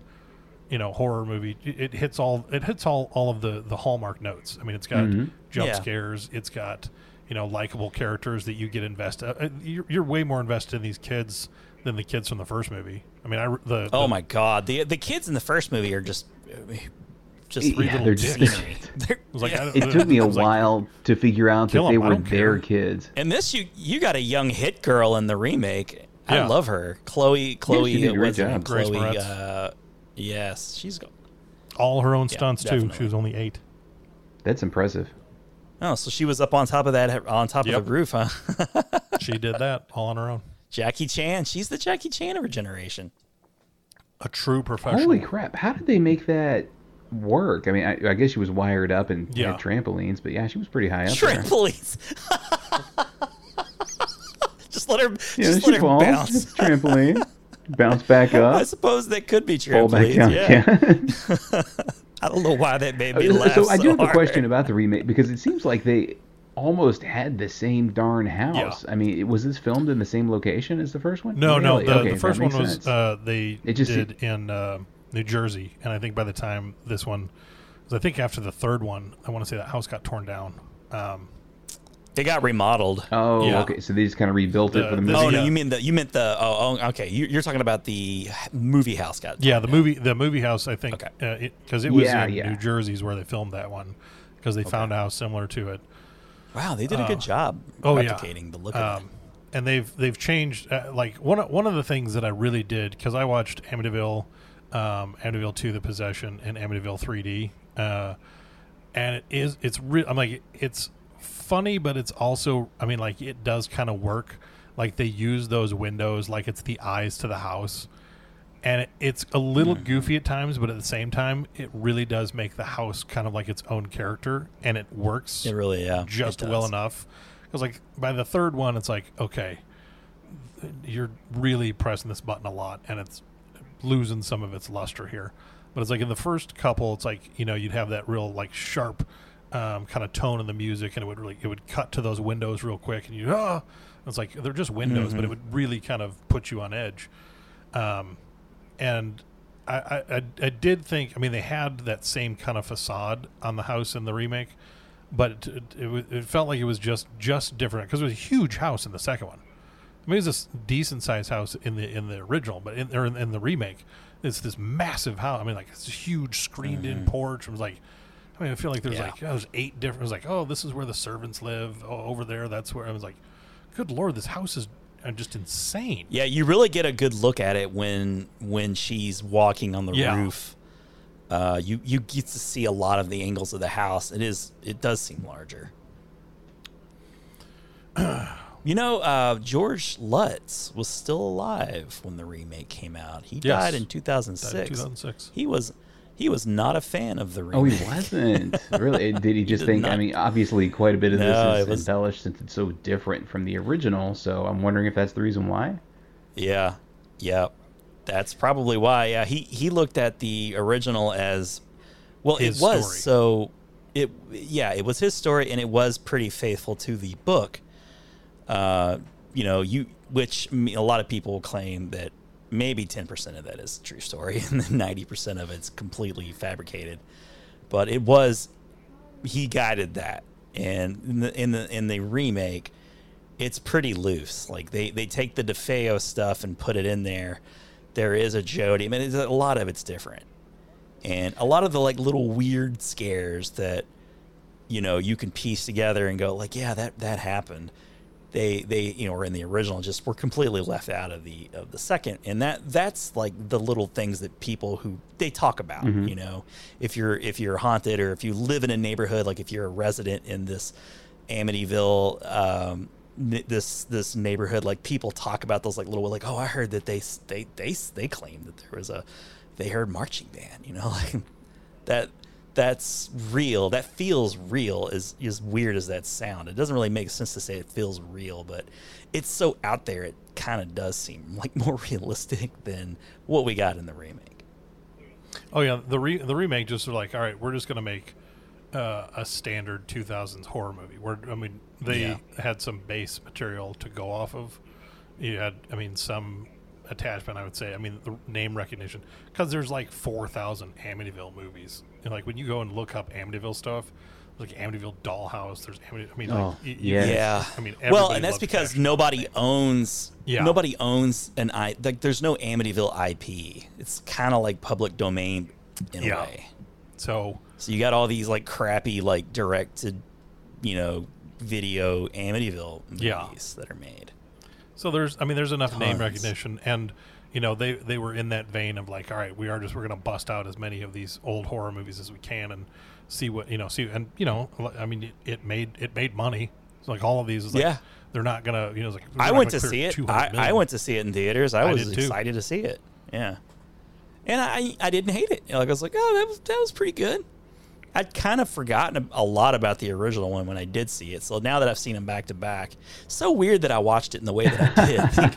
I watched the remake first. Why did I do that? I don't know why. I guess it's like what I saw first when I was look, like looking up HBO Max. Which, by the way, you can you can watch both of these on HBO Max if you got that. Yeah, yeah, you can. Did did you? Oh no, Adam, you watched this with AMC Plus. Is that how you watch these? Uh, uh, I watched. Uh, well, I own Amityville Horror, the original and the remake, so I, Oh, I watched some of that. But uh, Amityville Two: The Possession, Amityville Three D, and uh, My Amityville Horror were all on the AMC Plus. I did that through um, Amazon. I would be interested to see where. Gotcha. the series goes. I mean, from what I understand, the original's uh, sequel was more of a prequel that went back and told the story of, Yeah. of the DeMeos. Uh, and, and beyond that, I'm not really sure. But it's interesting that this is public domain, so theoretically, we could go out and make an Amityville movie, um, right? I mean, we, we can totally Yeah. do that. All right. yeah, because it was ripped from the headlines. This is Yeah. a real story. It's not something that like a John Carpenter didn't Ah, make. Like it's not a Nightmare on Elm Street. sense. It's it's it's something that Well, happened. which It's- brings up the question, I guess. so I mean, you it's can- been a while, I guess, since there has been an Amityville movie. I, I suspect, or at least you know, since okay, 2005, enough time has passed. could you successfully make this movie today? Is kind of the question that I'm positing to you guys. Like, if, if it were to come out into theaters today, you've got a haunted house film set in the 70s. Do you think that uh, this is something that you could pull off uh, for a modern audience? Yes, I think so. I think I you think you could. could. There could be a story about the grandkids of the Lutzes or something. You know, like may, maybe, like you know how like in Doctor Sleep, it was like a continuation years later. Yeah. Like a lot of a lot of a lot of remakes and sequels are going that route these days, where you it's like thirty years later. And I think you could do an interesting like, oh well, uh, the story is there's the grandkids and grandma, grandpa Lutz were, you know, like they were they were kind of out there. Uh, don't believe this. I and then like they, I don't know, like some something like that. Bring them in as skeptics because they're they're dis- they're far enough they're far enough distance from the events happening that you know maybe there could be a story there. I don't know if you necessarily want to go like straight up remake again, uh, but I, I feel like you got to have the house. The house has to be a part of any new Amityville horror movie I agree. because otherwise, what's the point? Like the the it's so exciting and, and interesting movie because it's a haunted house. It's a haunted house movie, and you you could make a there there are so many good haunted house movies out there that have nothing to do with Amityville that you could slap Amityville on and say it's Amityville horror movie. And nobody would be the wiser especially if you did it like a straight up the 2005 movie where it's like well you know you you you film a, a scene where like oh they talk about the DeFeo murders. They s- you know like based on a true story and then you boom you got yourself an Amityville movie. Well, that was because I don't was know what do you think Adam No, that was that was the big thing I think in the 2000s was everybody really loved to be able to say based on a true story. Uh, and Yeah. I mean, especially because I mean that was when they started doing the new Texas Chainsaw Massacre ones. Um, and it, it's one of, it's kind of like when they're like, oh, this uh, let's I'm gonna I do kind of like the Michael Bay Texas Chainsaw Massacre movie a little bit I think that I thought that was pretty good It was it was a good uh, that was a pretty solid update to the original. I mean, that, like Yeah. Having uh, had a number of sequels to the original was it was nice. Kind of like when we when we got the new Halloween one. Um, even the Mm-hmm. Rob Zombie new Halloween was pretty decent. I mean, his Halloween two Oh, sucked, I agree. but uh, yes. the the new Halloween. I mean, it's, I think that's one of those things. Like you, I think you can reach a point, especially if you do it well. Uh, because I mean, that was like you were, like you guys were saying, it made this more of a movie. I mean, like you you could get invested in the characters, and even even the way that they orchestrated it, where the babysitter was the one that filled him in on what was happening in the house, and they is like you know something's up, but it's like it was mm-hmm. nice because I, I did like in the remake that they start off with a more pronounced understanding of the DeFeo murders as they happened. It wasn't just Yeah. this. I mean, because in the in the original, it's like for everything that they did to just stretch the shit out of, you know, not. It was like here, the, oh, do we do we have to let this wood chopping scene hit the floor? Could we not squeeze this in somewhere? It's like, dude, the movie is at four hours and two and a half of it is him chopping wood. We don't Yeah. need that. So it's like as many things as they did that took so much time, they really rushed through that initial, um, the, the initial opening where it's like that's the murder. It's like, so you understand what's happening to a degree, but I felt like that was one of the things that really hit well in the remake was okay, here's how this happened, and they did that that really choppy like you know slow, but then speeded up, you know like that that really jumpy Yeah. uh, technique Yeah. that was big in the Yes. 2000s. And so, I mean, that that worked, and it gave you enough of a background that when they connected that through the story, it did feel like okay, things are starting to make sense. And the whole, the Yeah. Ke- I think the Ketchum thing is where they kind of went off the rails. Like that was one of the things. They really like- did with with the magnets on the refrigerator Yeah. and stuff like It, it was like that. That they was one the really, really doubled down on the catch him, kill him thing.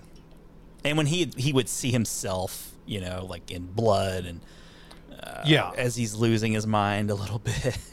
like, Well, because really? it, it was it was like they felt like they needed to further explain why the house was haunted, and it was one of those Yes. things like if we just accept that whatever whatever is there that possessed DeFeo to do what he was doing is now Yeah. coming after the Lutz family, we don't yeah, need the to know house. its origin. We get it. The house Yeah. is not haunted because of what happened with the DeFeo murders. The Yeah. house is haunted because it's s- you it know, was built on an Indian greater, burial, more evil. burial is ground. I think is what Yeah. they said. Yeah, yeah. Well, Yeah.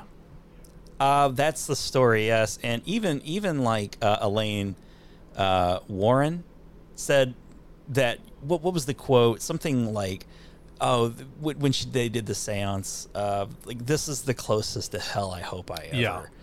uh, get," because she just felt such a strong presence, and you get a little bit of that in The Conjuring Two. Like you, that some of that séance Yeah. uh, that had like I kind of like how they baked that into Conjuring Two, the the Amityville uh, setup with with the young boy in the Yeah. pictures. You do. I, All I do enjoy the fact stuff. that you know in the remake here we get more of a mythology. You know, I, I do like that there's a bit more of a backstory Yeah. as opposed to well, here's an evil haunted house. Yeah, I'm kind of getting a little more backstory on that. Um, I know I'm probably in the minority here, man, but uh, remake for the win. If I'm going to pick between the two, Well, a little goes a long way, and they did just right. enough. yeah, I, I'm definitely a fan of uh, this remake, uh, especially compared to the original. Uh, just my opinion. You really should watch them both to kind of get the full context, and then definitely go down the rabbit hole of checking out some of these documentaries to get more information on the DeFeo, uh, you know, the, the murders in the early 70s. Was it 73, 74? Yeah. Because that's all Um, true crime stuff. like everybody one of those- true crime stuff now. Oh my gosh, yeah. There's got And there's got to be tons of podcasts dedicated to the DeFeo murders because I'm sure. I wonder if there are podcasts dedicated just to the event, like the '70s, you know, DeFeo. So it's like he's a crazy guy. Like we haven't talked about him really That's hardly at all. Like Ronnie DeFeo. He just died this that year. was going to be my question. So he, He just died did this year? pass away in jail, I assume. He he is like a straight up, yeah, He died in March yeah. of this Well, year. he was he was he was serving out how many life sentences? It was Uh, like five or oh six. or wow, six. yeah. Yeah, I thought he, he- only killed five, but I think I thought it was a family of six. Yeah, so he some reason it died just recently. Um, Kathy Lutz died in the late '80s. Yeah. and George Lutz died in 2006. Yeah. And I guess all of the kids are still alive. Yeah. I, I am assuming.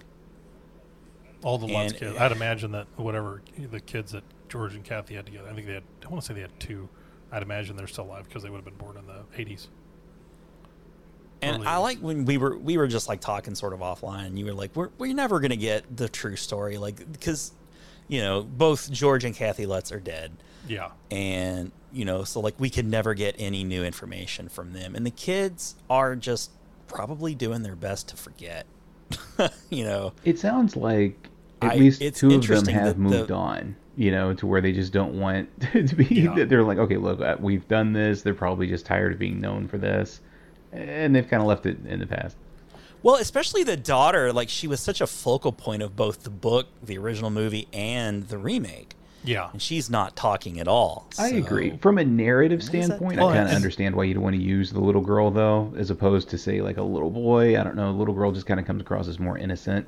So, from a filmmaking standpoint, if I'm going to focus on one kid, yeah, I'd probably focus on the girl if I'm making a horror movie. She'd be the most vulnerable, right. too. And she had the connection to Jody. Well, it worked in the yeah, Poltergeist. yeah. Caroline. oh, gosh. Yeah, the background of those movies are just nuts. All the things that happened to all those actors. But I don't want to get us off on a Oh tangent yeah, there. we'll we'll have to save that for a future. Yeah, no, no, we because we could for sure.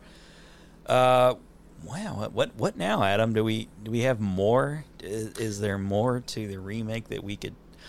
Uh, the boathouse, the boathouse stuff was very different from the original. Oh, yeah, the- the- uh, I, I did. I, I liked the the ending had more of a uh, uh, a solid finality to it, though. I did think it was a little cheesy when she like turns the boat off to look back. He's like, "Don't look, don't even look back." It's like, yeah, really, you're gonna turn the boat off? You're like, huh, is the house still there? Yeah, the house is still there. It didn't explode. it's not following you. It's like you're in the Wouldn't water. it have been great if like it was on water skis I'm coming after you. Get back here. You're mine But we did establish What? What did I early in do? the original movie that the house does have the ability to control vehicles. So I mean, it could have done something with that boat. Yeah. Oh, it totally cut the brakes of that Oh, car. yeah. I mean, like I don't know how, but it did. Or maybe that just works with priests. I don't know. The house went out one Uh. night. Was just fiddling with brake lines. Yeah, I'll get you all. that car went Tommy Boy. It went full Tommy Boy. Oh, yeah. the, the two guys. Hey, wasn't? uh, but yeah, I I do think that the ending was. I but at the same time, I dig the uh, the uncertainty of the original. How like they drive off. You know, like it's it's so much more ambiguous. How George goes back. He's like, Except- I gotta get the dog. He goes back. He goes back for the dog. Yeah, that was kind of corny, but I do like how he was carrying the dog out. And he bit- bit. falls. He falls into the pit of, of poop sludge. The pit of poop. It's like he just goes through Whatever the the hell that was. "Oh!" And then I I love. I love is like. I mean, But what- it was. It was like the poltergeist. There's like you said, Matt. It was. This I mean, it was like like what- a bad version of the poltergeist. It was like a 40, 50 pound dog, give or take. That was a big dog. And Yeah, I mean, he's he's he's he's. I mean, well, he's, he's been chopping wood every day for like eight hours a day for yeah, like dude's straight dude's days. pretty strapped. Plus, I mean, he, He's he, jacked. he was. I mean, he was at least. He was over two hundred. He could have carried two dogs, one on each shoulder. Uh, and he's Easy. he's he's just drenched in this in this poop sludge, and he's like, "Ugh, "Pull harder!" It's like, why don't you get your own ass out of this this hole, man? you want this fifty pound dog to pull you out of this? Is that what you're actually saying? He's like, well, you can pull harder, Harry. Pull, come on, get me out of here. It's like, help yourself, George. Come on, let's get out of the poop The- sludge. I like how in at the end of Poltergeist, just since we have made a comparison here, there, there's that frenzied ending Yeah, about how they're just like escaping and they're in the car and they're just pulling away. I felt that a bit more with the original than the remake because it is there is the beautiful serene sunset and you know uh, Ryan Reynolds who in, in the movie in the remake they're like fully on like the house is making him a killer. Yes. yeah. And he even comes to at one point. He's like, "Just go, or I'll kill you." You know, like He's like, yeah, kill me or I'll. Kill. She's like, nobody's dying today. Right. Right, right. She's just like Cole Cox him like he's gonna have a concussion. He's he's possibly damaged for life. And they're just 'Cause she dragging him. She hits him like twice hard like, with that fucking This gonna, axe. it's gonna leave a mark, Bob. A little bit. But it's Ryan Reynolds, so you know, no big I deal. did uh, the when they condensed all of the the research into that final scene. I do I did really enjoy that we've reached the end of the 28 days. It's the final day, and uh, Kathy Lutz has gone to the library, the public library. She's literally there first thing in the morning. It's two minutes before they open, so she's there first thing in the morning. She's driving home at night in the dark and the rain. oh yes. And I'm, I'm sitting there and I'm like, okay, so so wait a minute. So you're terrified of this house, and you're terrified of your new husband because you think he's going to kill everybody. And so what did you do? You left your children alone in this house all day with the crazy All man in the basement. Okay, Right. that makes a lot of sense. Yeah. I can see that. It's like, oh, I was using the microfiche. That was why it took so long. I didn't It's mean to be time, gone man. all day. It was the microfiche. It's like Vegas. You just really lose all Right. no sense time windows, and no clocks. She's like, what time? Right. Oh, I don't even Microfiche was sort of like the been gone Facebook all day. of They're the 70s, pumping man. oxygen in you there. just lost it. You just get lost in it. Ah. Oh, I just fell into this microfiche. like one minute she's looking up DeFeo murders, like oh my goodness, and they're like, oh look at this story. Oh, so, so okay, so oh there was a craft. Oh, you know what? Oh, I've, I've missed the last three years of Marmaduke. I got to catch up on that. See what he's up to. Oh, what's Hagar the Horrible up to? I'm not gonna lie. I would I would read every day of Calvin and Oh, Hobbes. same. Like if I went back far enough. The best. Oh, That- that- I, missed I that did really comic. enjoy that fact because it was like, okay, so you're just going to take the whole day. It's just a you day at the library. That is good. And you know, there was a oh, bit Oh, of a gosh, glitch so- too because they they focus on her. She's driving back to the house, and you can see that there's rain around, but I guess they forgot to put rain on the windshield, so it's a perfectly perfectly clear windshield, but like there's rain everywhere else. It just bugged the hell out of me. Everywhere just- else. I don't know. It's one of those small things that I just saw, and I was like, ooh, dang, that's unfortunate. So we're we're at like a little, not quite an hour and a half on the episode, and I feel like we've kind of covered Yes. the bases on the two movies and the events of the Amityville Horror and the the DeFeo murders. I was hoping that maybe we could take the rest of the episode and talk about uh, anything spooky that may have happened to either of you, uh, like haunted house wise, or some, maybe maybe not something specific as uh, windowsill slamming on a finger, but just something that freaked you out in a house to keep the mood, keep the vibe going just a little bit longer. Outside of the uh, the clown puppet that I told you about. I time. what? You told me, but you got to tell the listeners Oh, about that. that was that was in the the first one that we we had yeah, issues with, wasn't the it? lost Which- episode. Yeah, Which I, I like. I, I there's a part of me that also likes is like, oh, the audio got corrupted by a ghost. it might have. It's like, oh, it's very our possible. It's never happened to us Podcast before. was haunted.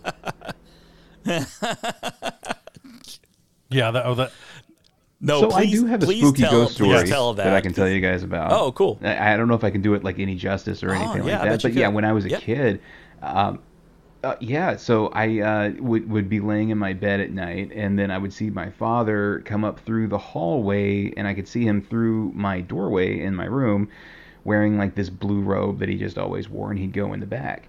And what was weird was that every once in a while, I would see him go into his room, but I wouldn't see him come out of his room, and then I would just see him walk down the hallway again. And like, I mean, I'm just wide awake, and I'm like, he just did that.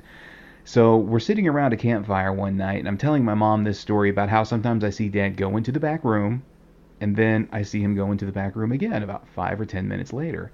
And it turns out my mom has also been seeing this weird thing where my dad just kind of walks up to the doorway in her room, which I can't see from my mm-hmm. room, and he'll just stand there. And then she's sitting there reading a book. She's like, "Yes, what you need?" And then he's not there anymore. And then he'll just come oh. back. And so like we- we think we saw this ghost of my dad, who is still alive, by the way. Oh wow! or the ghost had taken His the form of astral my dad in the bathrobe.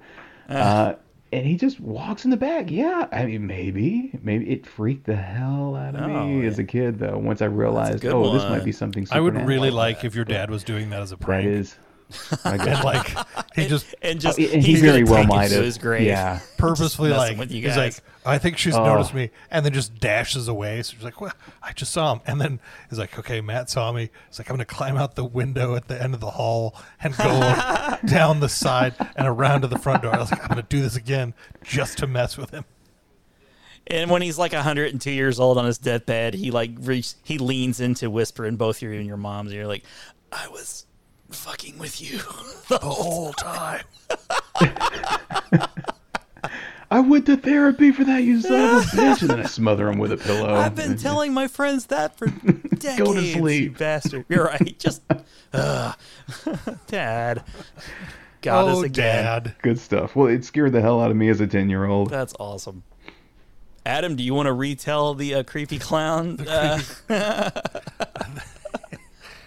Yeah, I wanna hear hear It was just it was one of those things like when when we used to go visit my grandparents. Uh, growing up in Wisconsin, they lived about two hours away from us, and then when we moved to Minnesota, they were about eight hours away from us. But we still saw them pretty regularly. And when I was a kid, uh, my brother and I we would share my mom's old room upstairs. There were two twin beds. And then once I got old enough, um, I slept on the high bed downstairs in the basement. It was their house. It was a split level, so like the basement was like two thirds underground, but like there were windows right at uh, at uh, ground level, uh, so you could. It wasn't fully under uh, under the ground, and so I would. Uh, I'd be down there, and it was cool because I was, you know, 11, 12, and I got to, so I'd stay up and watch TV down there. Um, but uh, my grandparents were huge Purdue fans, and so they had all this Purdue memorabilia up on the shelf back behind the because they, had one of those big old TVs that was inside a giant wooden box, so it was like this big this thing in the room. And so up on this up on the shelf back behind the TV, they had this uh, Purdue uh, puppet. It was a clown marionette puppet, and it just sat on the shelf. And it, like it, it, like I'm I'm down there. I love that they licensed the Purdue mascot Yeah, I was just to be a it's like marionette Purdue- clown Like somebody puppet. made it, and like the whole outfit, the whole clown outfit is Purdue. The. Boilermaker.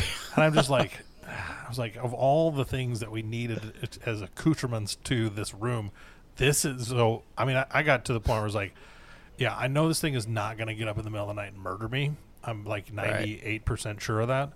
But Yeah. I can't. There's still a chance. I can't like be here laying down knowing that thing is looking at me.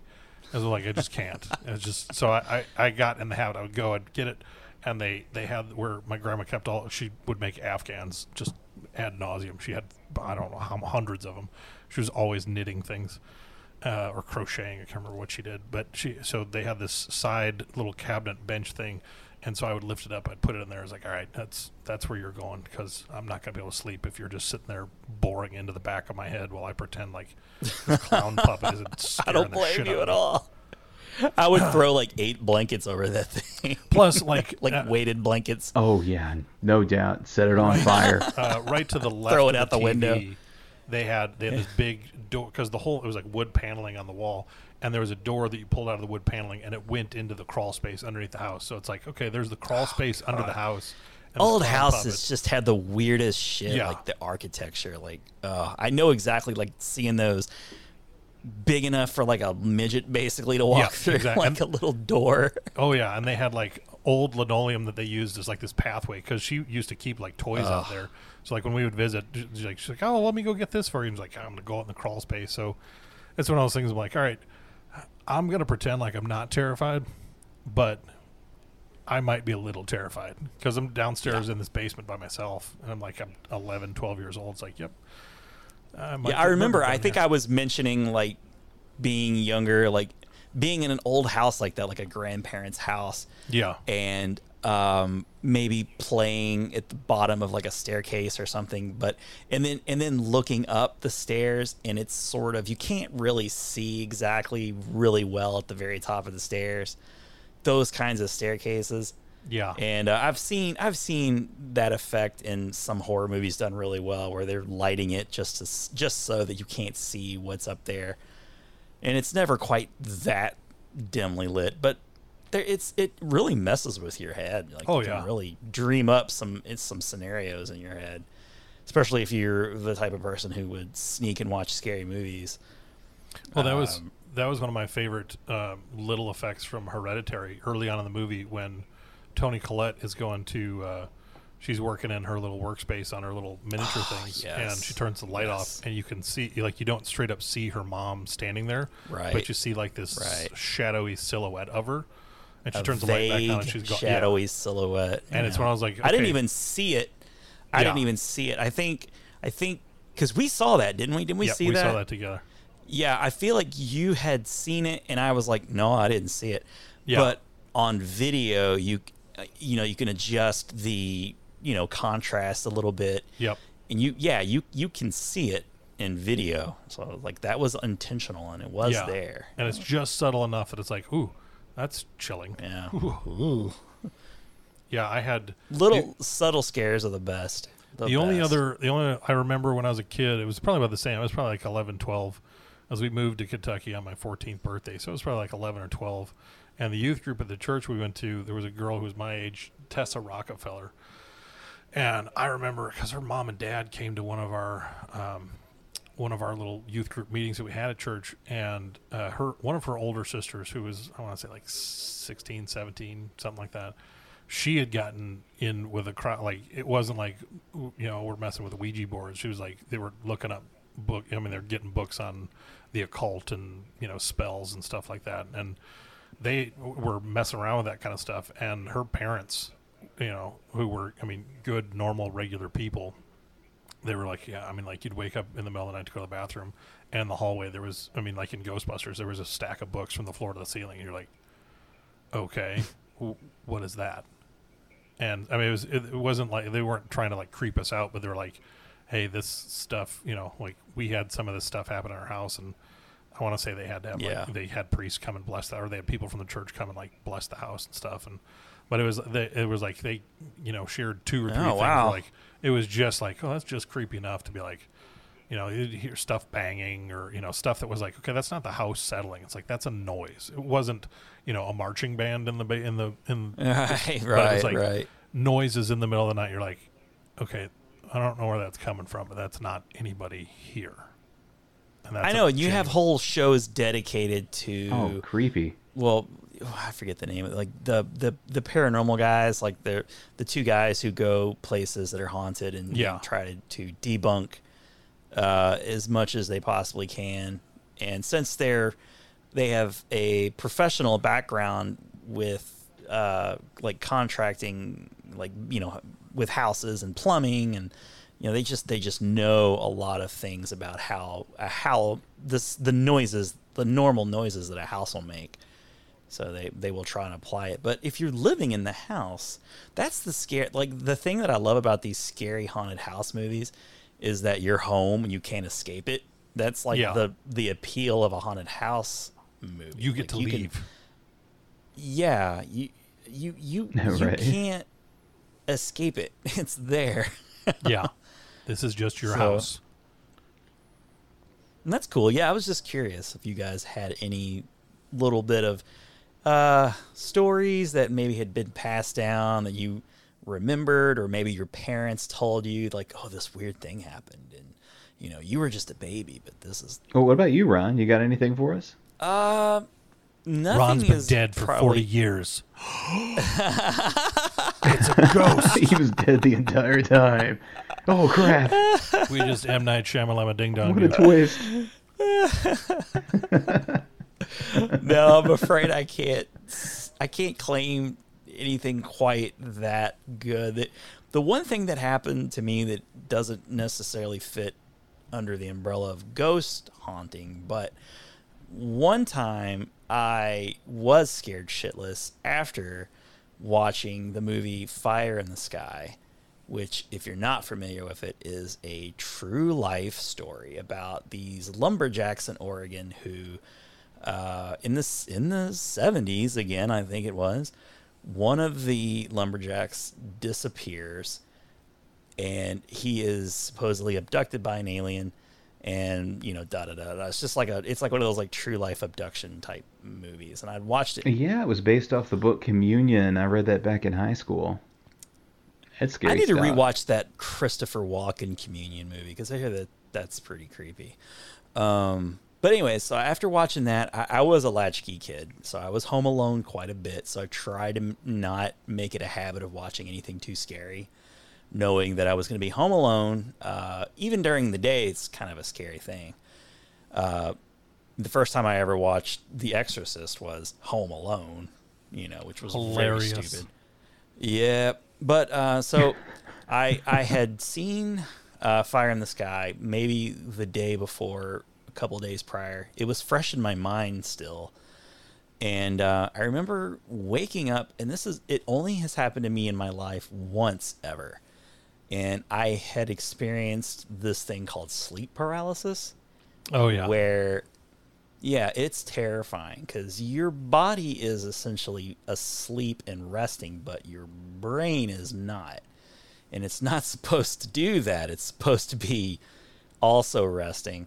And uh, so my eyes were opened up and i was looking uh, through my bedroom door kind of uh, diagonally into where the kitchen was and underneath the kitchen table, I saw a little thing looking at me, staring back at me. I, I interpreted it as an alien.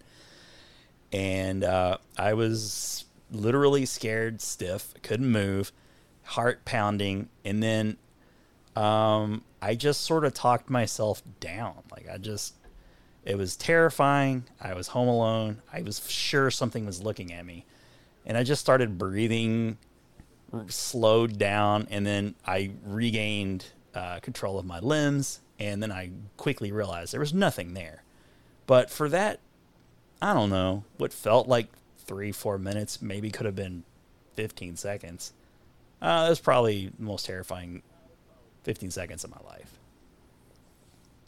That that shit, like I feel Yeah, that sounds scary as hell, yeah, man. I feel really bad for those people who suffer from sleep paralysis a lot. Yeah. And they, you know, they'll there will be these stories of uh, being in bed and aliens or what have you are at the foot of their bed and like crawling up to you and you're just uh, you're helpless. Like I feel really bad for those people who suffer from that regularly. Like wow, what a what a hell that must be because you ha- it's like Nightmare on Elm Street. Like you can't you have to sleep, you know. And if you knew there was a chance, even if it was a five percent chance that like you may have that happen to you, uh, you may not want to go to bed. But you, Ah, yes.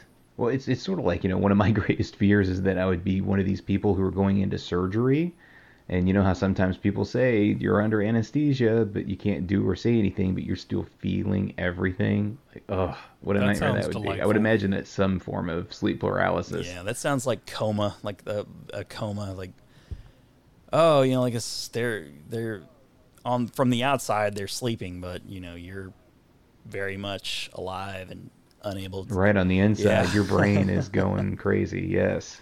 All right. Well, uh, cool. Thanks for sharing those stories, guys. That was really fun. It's exactly what the the spooktacular is all about. Um, so I guess at this point we should just go ahead and let the cat out of the bag for the next next episode. Matt, you are joining us again, right? Yes, I can't wait. And we're going to be covering. I don't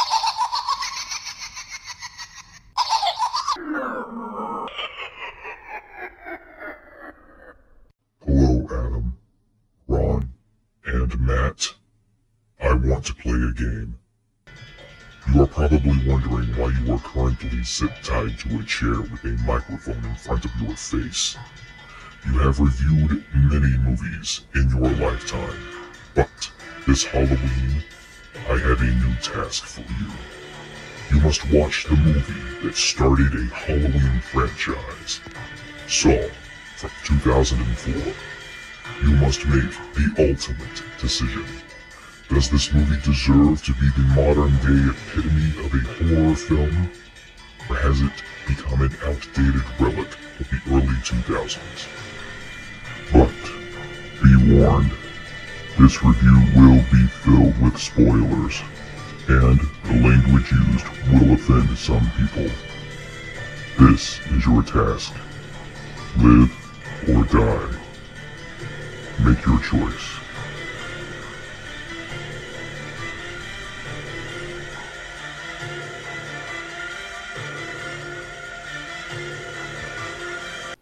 Wow, man, that was awesome. That was really cool. Like, what? How did you do that? Like, when? How long did it take you to to to come up with that? Man, a lot longer than you would think. Actually, 45 days? it took quite a bit of time to put that together because I would I would put it together, it, something would break, and then I have to put it back together Oh my again and get God. the voice just right. Oh God, I can't believe you're gonna make me watch yeah. Saw again. I thought I, want was done with a that game. franchise. oh for good. yes, this is your test. Live or die. Oh, it's happening, yours. Ron. yeah. Oh, you know what? I don't. Even, I should have just gotten you to do the voice, Adam. Man. Oh, this, that's frighteningly act, like dead on right there. He's been watching all yeah, the movies. that's John way Kramer. better than what I did. Are you talking into a can? Yeah, not How are give- you doing that? yeah, what is going on? I've just watched all What's the your- movies back to back. yes. Oh, he has. He has. Yeah. So, Adam, I appreciate that. Oh, yeah, I like. Ron, you don't have to watch like them the- all. That's not an expectation. I, I'm, I'm gonna watch the first one. I'll probably stop there. But I, I do really enjoy the there we go. the eclectic uh, grouping of movies that we've so far for the uh, Spooktacular. Like, we got an alien movie, we got a haunted house movie, and we got I don't know what the hell you call Saw. Like, it's not torture porn like Hostel or anything. Boy, I don't but- know either. Well, it, it kind of became that way Yeah, but eventually. one- But yeah, the first one's kind of an elite Yeah. by its own. It is. Yeah, it it's. It's its own thing. It's a good scary movie with a great twist, which was all the rage in the, of that time. But it's also James Wan. Is that his only uh, time at the director's chair? Was the first Saw movie? That was his. That was his first one. oh, that's a good question. What? I want to say it's his. Yeah, I want to say it's his first one. I think he came back as a director I think he for the yeah, second and two and three, third one. sure. Oh, okay. I thought another director Yeah, did too. and then after that, it was Yeah, handed then off. was. Gotcha. Uh, what's his face? I want to say like David Lynn Bousman or something like that. Okay, okay. Yeah, so this From is yeah four to six, they brought a new guy in for seven. we had talked about oh, Malignant. anyway. Yeah, we're gonna it- talk all about it. I'm so excited. Yeah, I, I, you know, I, you're, you, you're driving this thing. You know that, right, Matt? the rule, the new rule of, of the. Cinemasters. I'll be excited you- enough for all three If of you us. pick the movie, you drive the with me. podcast. So, like, I'm gonna let you let you be in charge of that, and uh, I'll I'll watch it and uh, we'll we'll talk about one of the great 2000 horror movies and franchises that I would not have picked, but Nice. that's cool. I'm I know that Adam apparently is a big enough fan to watch all the damn movies in the I last did. two days. But that's just par for the course for our, our guy. I'm I'm just that I'm just that kooky.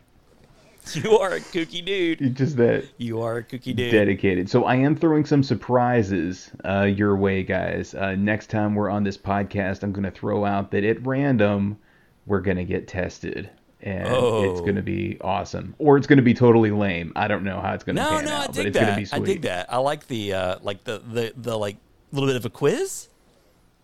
A little bit of, is so you're gonna you're gonna quiz Not us on really. Saw? Is that what you're gonna quiz us on? Not, not at all. No, Oh, no, okay, no, okay, no. okay. I'm going to reach into the dark depths of your minds and make you do funny stuff. Oh wow, cool. This kinky. All right. yeah, yeah. I was not expecting. no one's coming away with any nightmares. It's all fun stuff. Oh, okay. Yeah. Cool, cool. I, I think you guys are going to dig it. Nice, nice. Well, I'm very happy that you could join us for this uh, episode, uh, and I'm also glad that you're going to be back with us again in next week's volume part three of Absolutely. volume. another I'm twofer. happy to be here. And thank you guys so much for having me on. Oh yeah, for sure, for sure. And I will say that this has been one of your hosts, one of your co-hosts, Ron Avis, And I've been Adam joining Peterson. me as always. Yep. All right. And I'm Matt Mercer. Thanks, everybody. Unpleasant dreams. spectacular.